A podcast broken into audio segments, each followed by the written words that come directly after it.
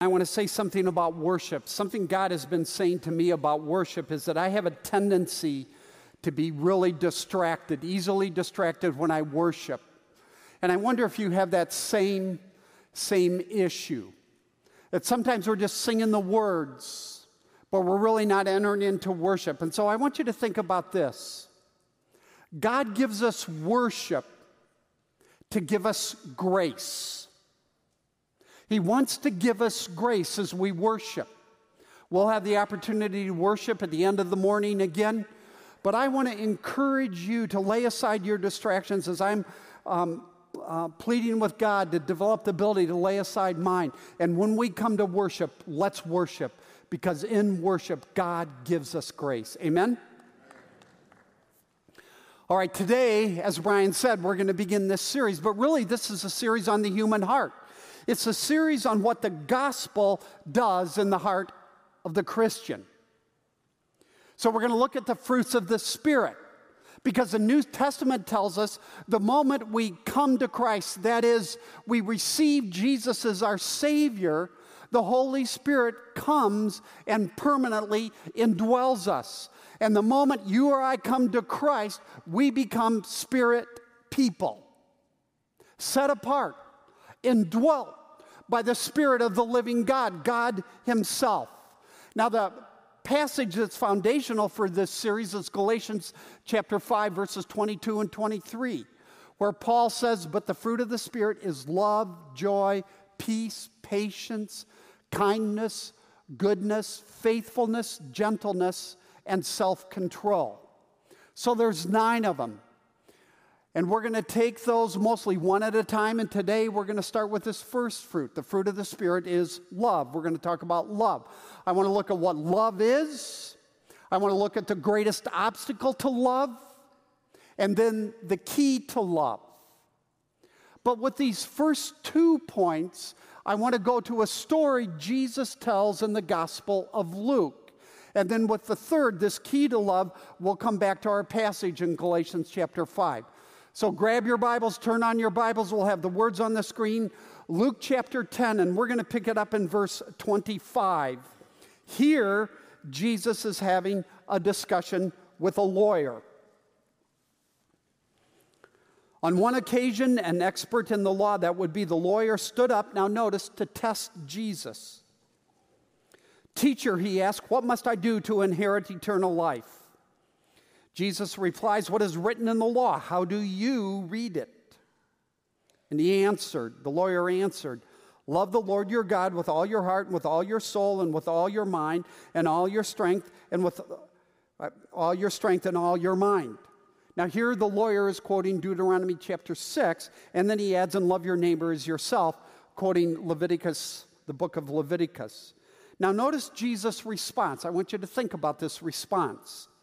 You have answered correctly, Jesus replied. Do this and you will live. But here, now we read something curious, something that surprises us, something we don't expect. But he, the lawyer, wanted to justify himself. So he asked Jesus, And who is my neighbor? Now, back up a verse and look at the second to last verse, verse 28. I want you to see Jesus' words here. You have answered correctly. Do this and you will live. It's easy to miss this and to think at a surface level, Jesus is saying, Great job. He's not. He's actually calling the lawyer's bluff. And he's saying eternal life isn't about merely right thinking, it's about right living. So live it. Now, of course, our beliefs matter. But Jesus is saying if you live it, then you believe it. So, what's going on here is Jesus is just then calling the lawyer out. He knows the lawyer came to test him, not to be friends. So, here Jesus is publicly calling this lawyer out, and the lawyer is embarrassed. How do we know? Because in the last verse we read, verse 29, he wants to justify himself. He wants to vindicate himself in front of Jesus and the crowd. So, what does he do? He does what all lawyers do he asks a question, a question of definition. Define for me what you mean by uh, my neighbor. And so, what has started with eternal life is now moving to neighbor because Jesus is guiding this discussion, not from the, the, from the theoretical to the practical, from eternal life to love.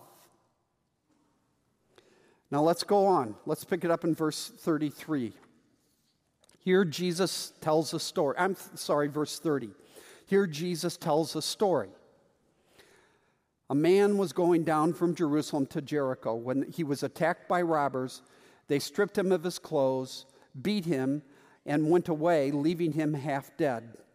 A priest happened to be going down the same road, and when he saw the man, he passed by him on the other side. So too a Levite, when he came to the place and saw him, passed by on the other side. Now, have you ever been robbed? I've been robbed at gunpoint.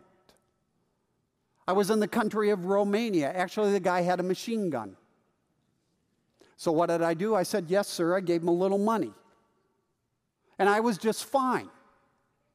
But this guy is robbed by a group of men and is left half dead. He's barely alive. It was just brutal. It was awful.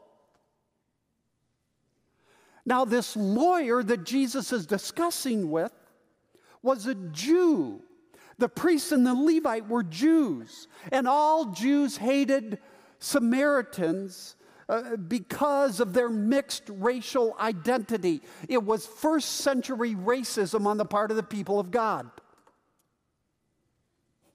And so Jesus, knowing this, is going to flip this upside down and take on their racism and he's going to make the Samaritan, this half breed according to the Jews, the hero of the story.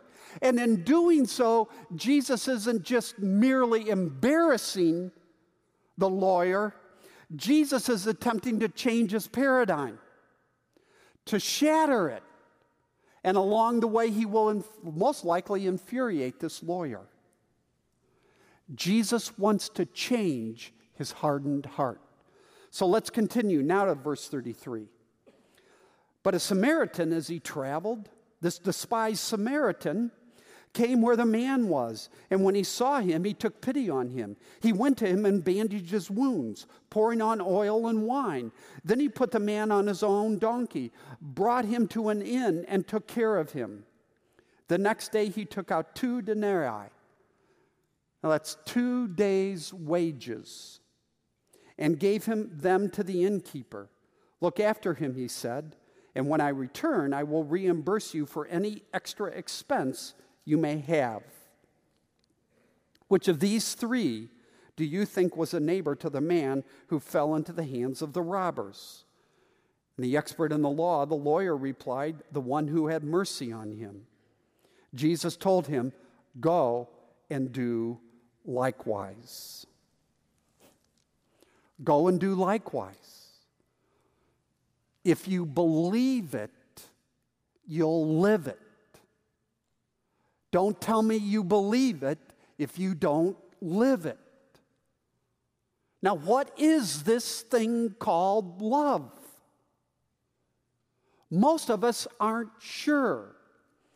We're sort of like Augustine or Augustine centuries ago who said, I knew what time was the moment before you asked me what time was. That's how we are with love. We know, but we don't know. So, what is this first of the nine fruits? What does love mean? As others have asked, does it mean that God is nice? That God is indulgent. But if God is nice, and that's what we mean by love, then what about when bad things happen to us? So, so no, we can't look at personal, our personal experience and say this proves God's love. Too many bad things are afoot, too many difficult things happen. Nor can we look to nature and say, see that sunset? Oh, the sunrise this morning? That proves God is love. Now, why, why can't we do that? Why can't we make that move? Because of their, all the natural disasters. I mean, think if one of these tornadoes had gone through your neighborhood this spring. So, how can we know that God is love? Not through experience, not through creation, but through the death of Jesus Christ. How do I know God is love when personal tragedy or difficulty or natural disaster hits? Because God sent his son into the world to die for me, to die for you, to die on the cross. Therefore, God must love me and love you. And so when Jesus tells this parable, he is saying something profound. He is saying, This is love. Notice the move from eternal life to love.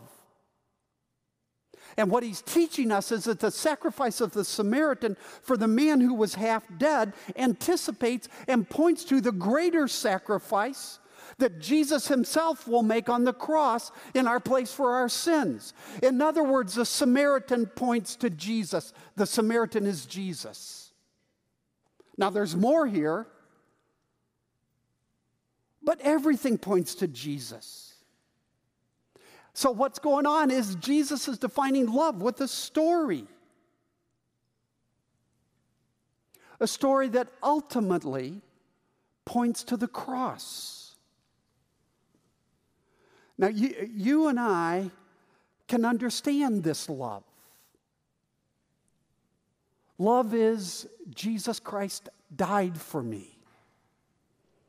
As I've mentioned before, my father was an alcoholic his entire adult life. He died when I was 13. And I never, never experienced a father's love. Never.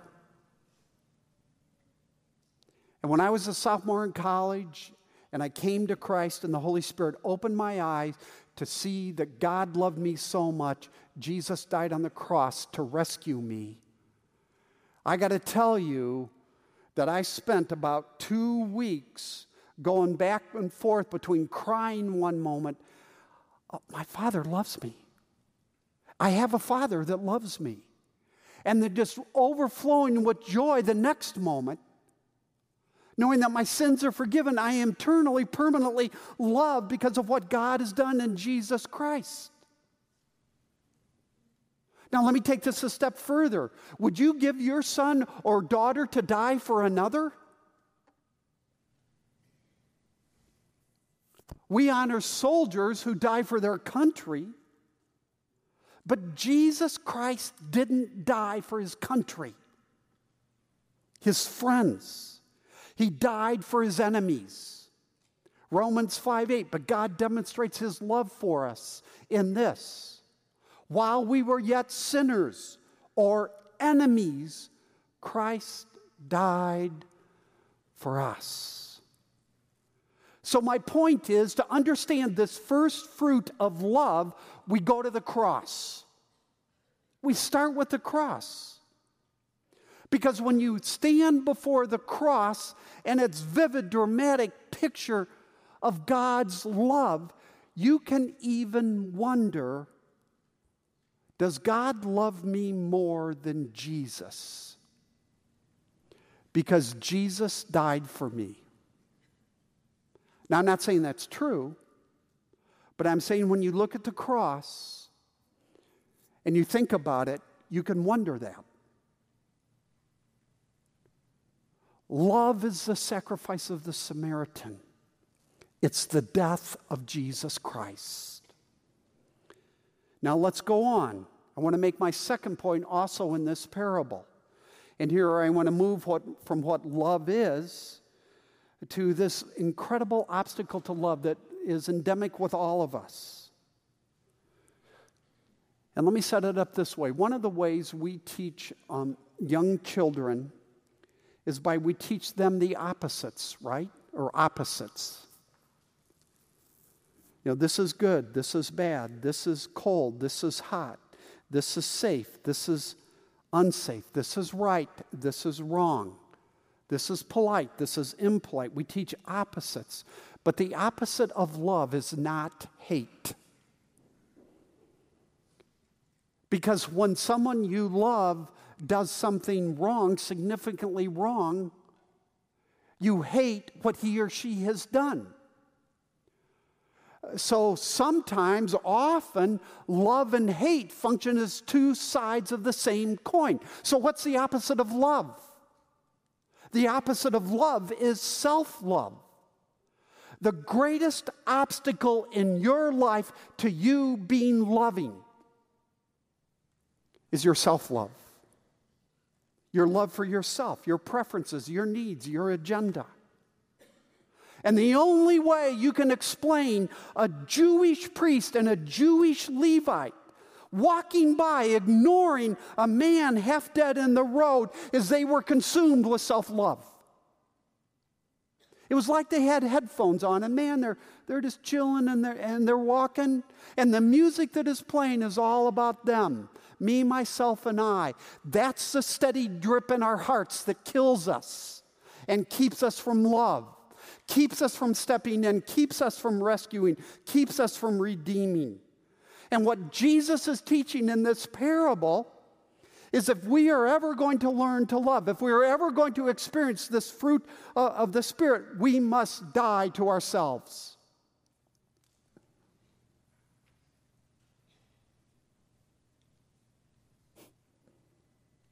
Just as the Samaritan did. And he did it in spite of his busyness, in spite of personal pressure, or maybe uh, it was work pressure. Because after he intervened and he spent the night with this guy, bandaging him, healing him, watching him, what did he say to the innkeeper? Hey, man, I got to go. But I'll be back, but I got to go. This guy was under pressure. He redeemed, but he couldn't linger. Uh, so, what is this obstacle? This obstacle is a refusal to give way to the needs of others, to die to ourself because we're consumed with our own agenda.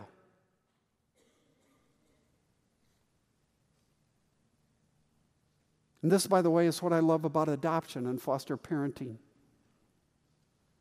And those of you that are involved in rescuing children and loving children and people with special needs.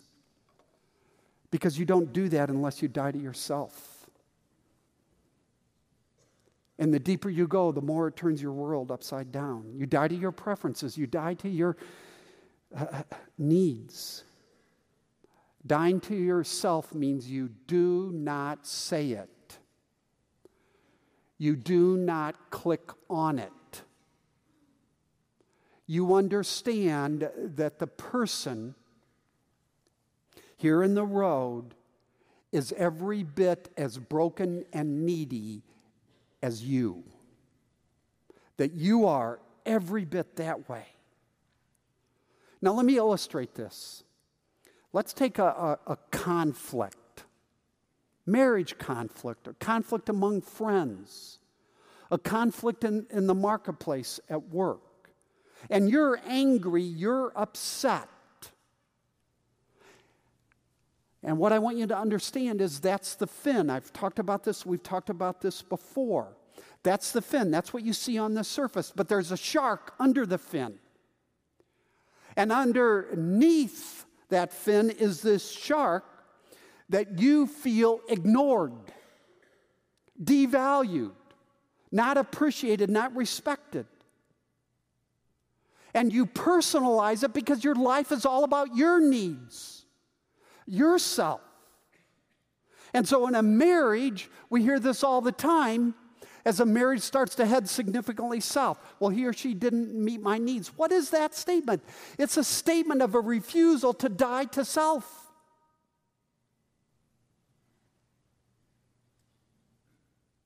It's antithetical to what the Bible teaches. So at 8 p.m., as these feelings of frustration start to rise up in you and you're really frustrated with your spouse. Instead of dying to yourself because you know that Jesus is your Savior, not your spouse, and that God is orchestrating disappointment in your life to grow you, to humble you, to make you like Him, instead of understanding that and dying to yourself, what do you do? You lash out. The feelings just flow out.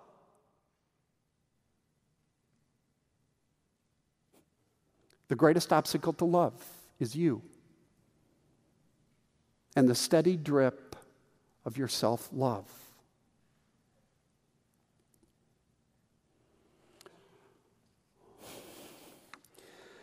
Turn a chapter forward to Luke chapter 9. I want to illustrate this. Look at verse 23, famous statement by Jesus, famous call. Luke 9:23 Whoever wants to be my disciple must deny themselves and take up their cross daily and follow me. What is the very first characteristic of a disciple of Jesus Christ? It's not this nonsense, oh, that I gave my life to Jesus when I was seven years old. It's you live a life of self denial. And here, now get the connection between chapter 9 and chapter 10. Here in chapter 9, Jesus lays down the principle that he illustrates with the Good Samaritan in the very next cha- chapter. Uh, so I want to say something hard, but I want to say it gently. Is that okay? Will you give me that permission? Is that okay? you do not have an anger problem. You do not have a worry problem, an impatience problem. You do not have a lust problem, a greed problem, and on and on. You have a dying to self problem. And you have made life all about you. And unless you see this as the greatest obstacle to you living a life of love and service and giving and generosity, unless you see that this is a shark under the fin of your emotions, and unless you stop feeding the shark and you deny the shark and you expose the shark, then you're going to live just like the lawyer. And you're going to be able to answer some questions, and you may have a definition of love, but you are not living it. Oh, I long for you to live this.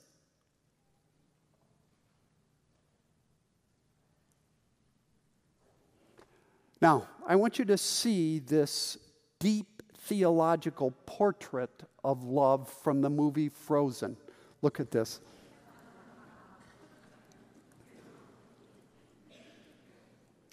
Man, that's good, right? But you know, the Bible takes it a step farther. Because the Bible says all people are worth dying for.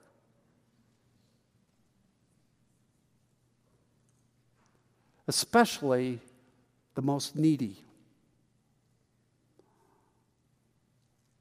So, who are you melting for? I'm not merely talking about family, it's important that, I mean, it starts with our marriages, if you're married, friendships, workplace. But uh, who on the um, outer circles of your life are you melting for? Pouring into? All right, let's go on. So, what is love? Love is Christ dying for sins. What is the great obstacle to love? It's our refusal to deny ourselves in the moments of anger and frustration and disappointment. Now let's go back to Galatians 5. So fast forward in the New Testament to Galatians 5. Galatians is after Second Corinthians, and if you get all the way to the end to the maps at the back of the Bible, you've gone too far, okay? We're going to get the context because it's critical. Let's start in verse 16.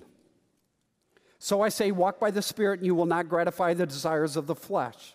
For the flesh desires what is contrary to the Spirit, and the Spirit what is contrary to the flesh. They are in conflict. We try to avoid conflict. We tend to think the spiritual life means the absence of conflict. Paul here is saying the opposite. I'll explain it in a minute. They are in conflict with each other so that you are not to do whatever you want. Man, no, you young men, you young women, I want you to underline this, hear this. You are not to do whatever you want. But if you are led by the Spirit, you are not under the law. Then, beginning in 19, we have the deeds, acts of the flesh. Let's pick it up in 22. But the fruit of the Spirit, and here they are again love, joy, peace, patience, forbearance, kindness, goodness, faithfulness, gentleness, and self control. Against such things there is no law. Those who belong to Christ Jesus have crucified the flesh with its passions and desires. Since we live by the Spirit, let us keep in step with the Spirit. Let us not become conceited provoking and envying each other. According to the Apostle Paul, according to this context in Galatians chapter 5, the key to love isn't conjuring it up. You know what? Today I'm going to be more loving. Today I'm going to be nicer to her or to him. The key to love isn't conjuring it up, the key is walking by the Spirit. This is how this section begins. Look at verse 16. Walk by the Spirit, it's a command. Then look at verse 25. Keep in step with the Spirit. It, it, it's a command.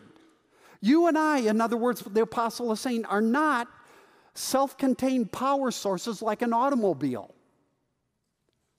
We're much more like electric lights that must be plugged into a constant, a continual current that's a source of power that's outside ourselves. The current, the power, according to the New Testament, is the Holy Spirit. It's the Holy Spirit that lights you up, it's the Holy Spirit that lights your life. So, this is a section about what it looks like to be a spirit person, to be spirit people. It's why Paul calls these the fruits of the Spirit. They're not the fruits of Rob, they're not the fruits of Rhonda. They're the fruits of the Spirit. So the question is how do we walk by the Spirit? How do you and I stay connected to this current? I'm going to say three things. First, and, this surprises us. Uh, you're going to hear this and you're going to say, Really? The first thing, if you're going to walk by the Spirit, you got to go to war. You have to engage in the battle. This is verses 16 and 17. We tend to think walking by the Spirit is a feeling or walking by the Spirit is an experience, and it often is, but it's so much more than that. And here, just fresh out of the gates, as Paul begins this discussion on the Spirit, he tells us that walking by the Spirit is you stepping into war, you stepping into battle, you engaging in this conflict, he calls it. Now, what is the conflict? Well, the conflict is between the flesh and the spirit. Flesh here does not mean your physical body, flesh and blood. Rather, it's a metaphor for your sin and my sinful heart. And our sinful hearts at a war with the Holy Spirit inside us, who comes inside us the moment we believe in Christ and trust in Christ. But let me press it further. What exactly is this battle? What exactly is going on? Well, notice the repetition of the word desire. The battle is for your desires. You see, on the one hand, the flesh desires the things of creation, bad things since the fall. And the good things of creation taken to an extreme. Actually, the word desire literally means over desire. So we over desire sex and money and comfort and our family and our and uh, uh, certain situations, a new car, on and on. And along the way, they become idols. So the flesh desires the horizontal, the creation. The spirit, however, desires the vertical, the creator, Jesus. Now, if you're going to understand the role of the Holy Spirit in the life of the believer, you need to understand John 16, 14. I'm not going to put it up because I'm going to paraphrase it. It's in a section where Jesus is talking, promising that he's sending the Holy Spirit. And he says, when the, I send the Holy Spirit, here's what the Holy Spirit will do in you and for you. He says, the Spirit will glorify me. I'm sending the Spirit to glorify me. God has given you the Holy Spirit not to give you feelings, not to give you experiences, but to rivet your attention on the wonder and the beauty of Jesus Christ, who He is and what He has done for you on the cross. So that you celebrate all that you have in Christ, all that He has done for you. So to love one another, to love God, to walk by the Spirit means that you are actively engaged in the greatest battle of your life the battle for your heart, the battle for your desires. Lazy soldiers are dead soldiers. That's why Paul says in Romans 8:13, "But if by the Spirit we put to death the misdeeds of the body originating in our sinful hearts, we will live.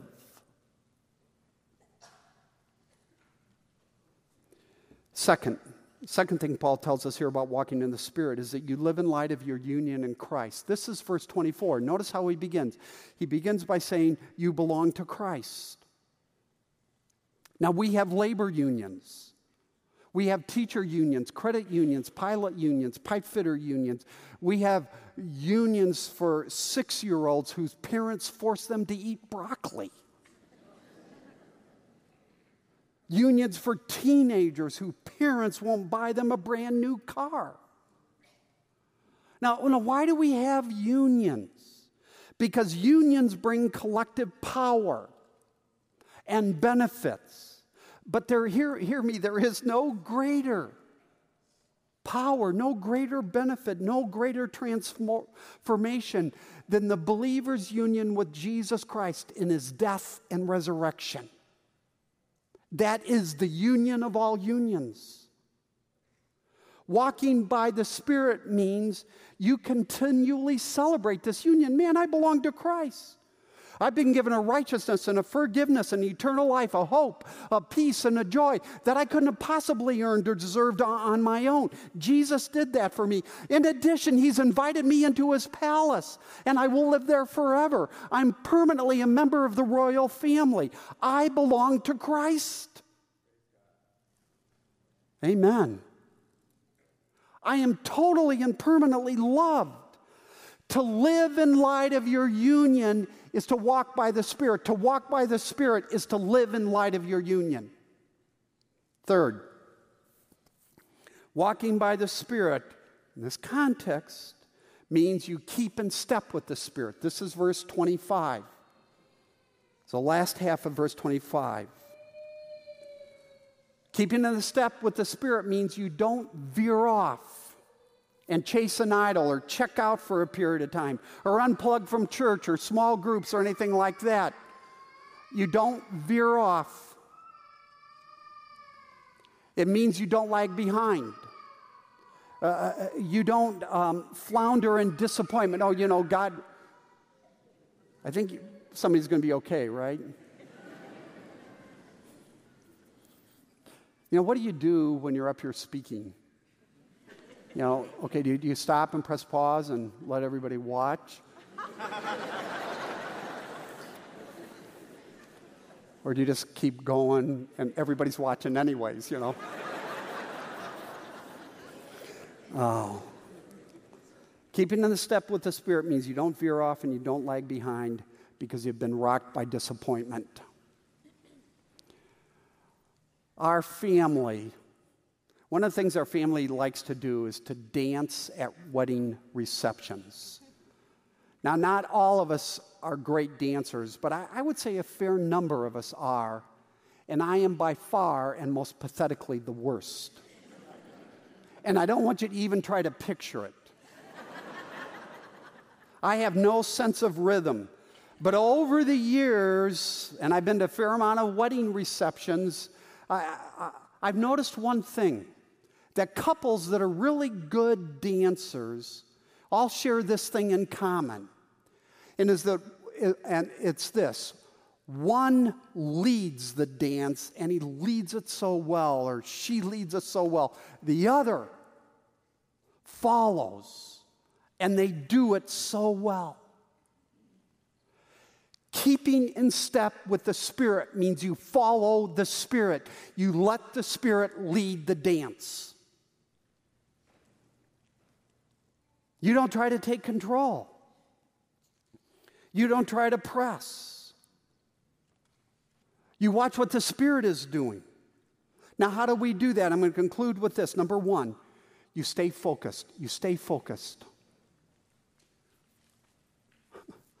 We are totally dependent on the Spirit and totally responsible to walk by the Spirit. So, as I said a minute ago, walking by the Spirit is a uh, command, keeping in step with the Spirit is a command. Every single one of these nine fruits of the Spirit are commanded elsewhere in the New Testament. This is the point of the language of battle. Lazy soldiers, again, are dead soldiers.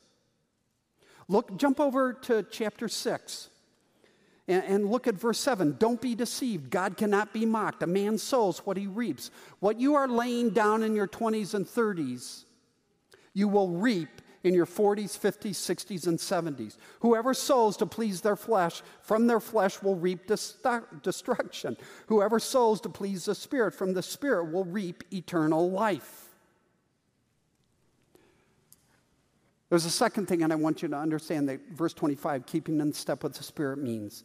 And that means you stay humble. Now, how do I say that? Well, look at the very next, how the very next verse begins. Look at verse 26. Let us not become conceited.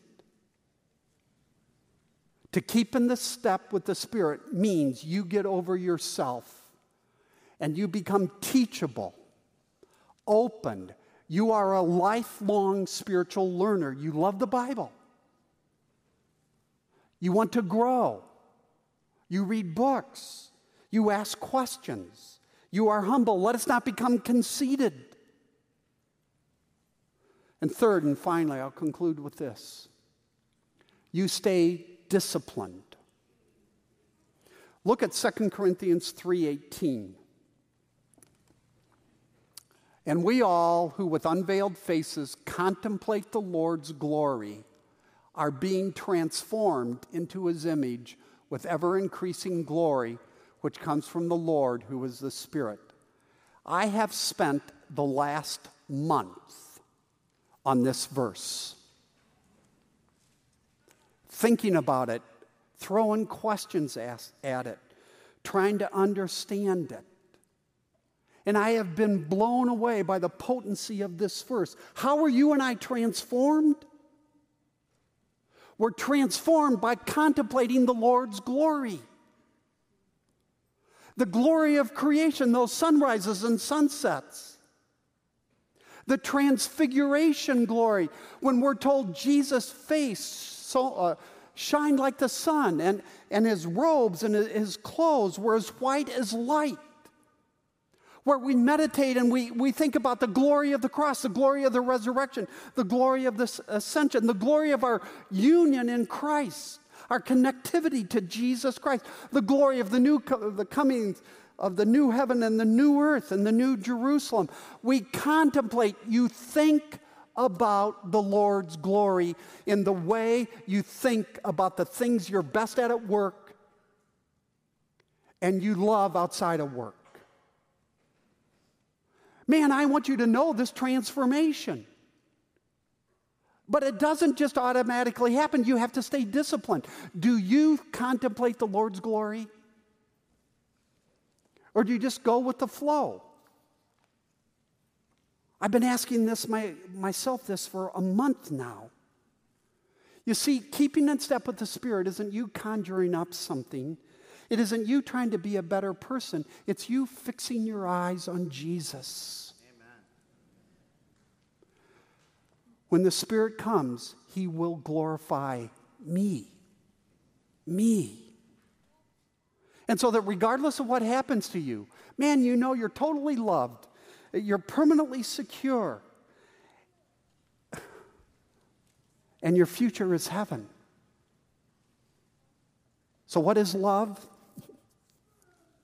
Love is Christ dying for you. We can understand that. The great obstacle to love is our refusal to deny ourselves. And the key to love is you and I walking by the Spirit, um, living out of a new playbook, staying connected to a new source of power, and dancing not with the world, but with the Spirit. Amen? Let's pray. Father, we thank you uh, for the opportunity to begin this series, to launch it, to look at these fruits. And we ask God that you would, by your grace, make us more loving. That you would help us to see that it's not a love thing, it's a walking by the Spirit thing.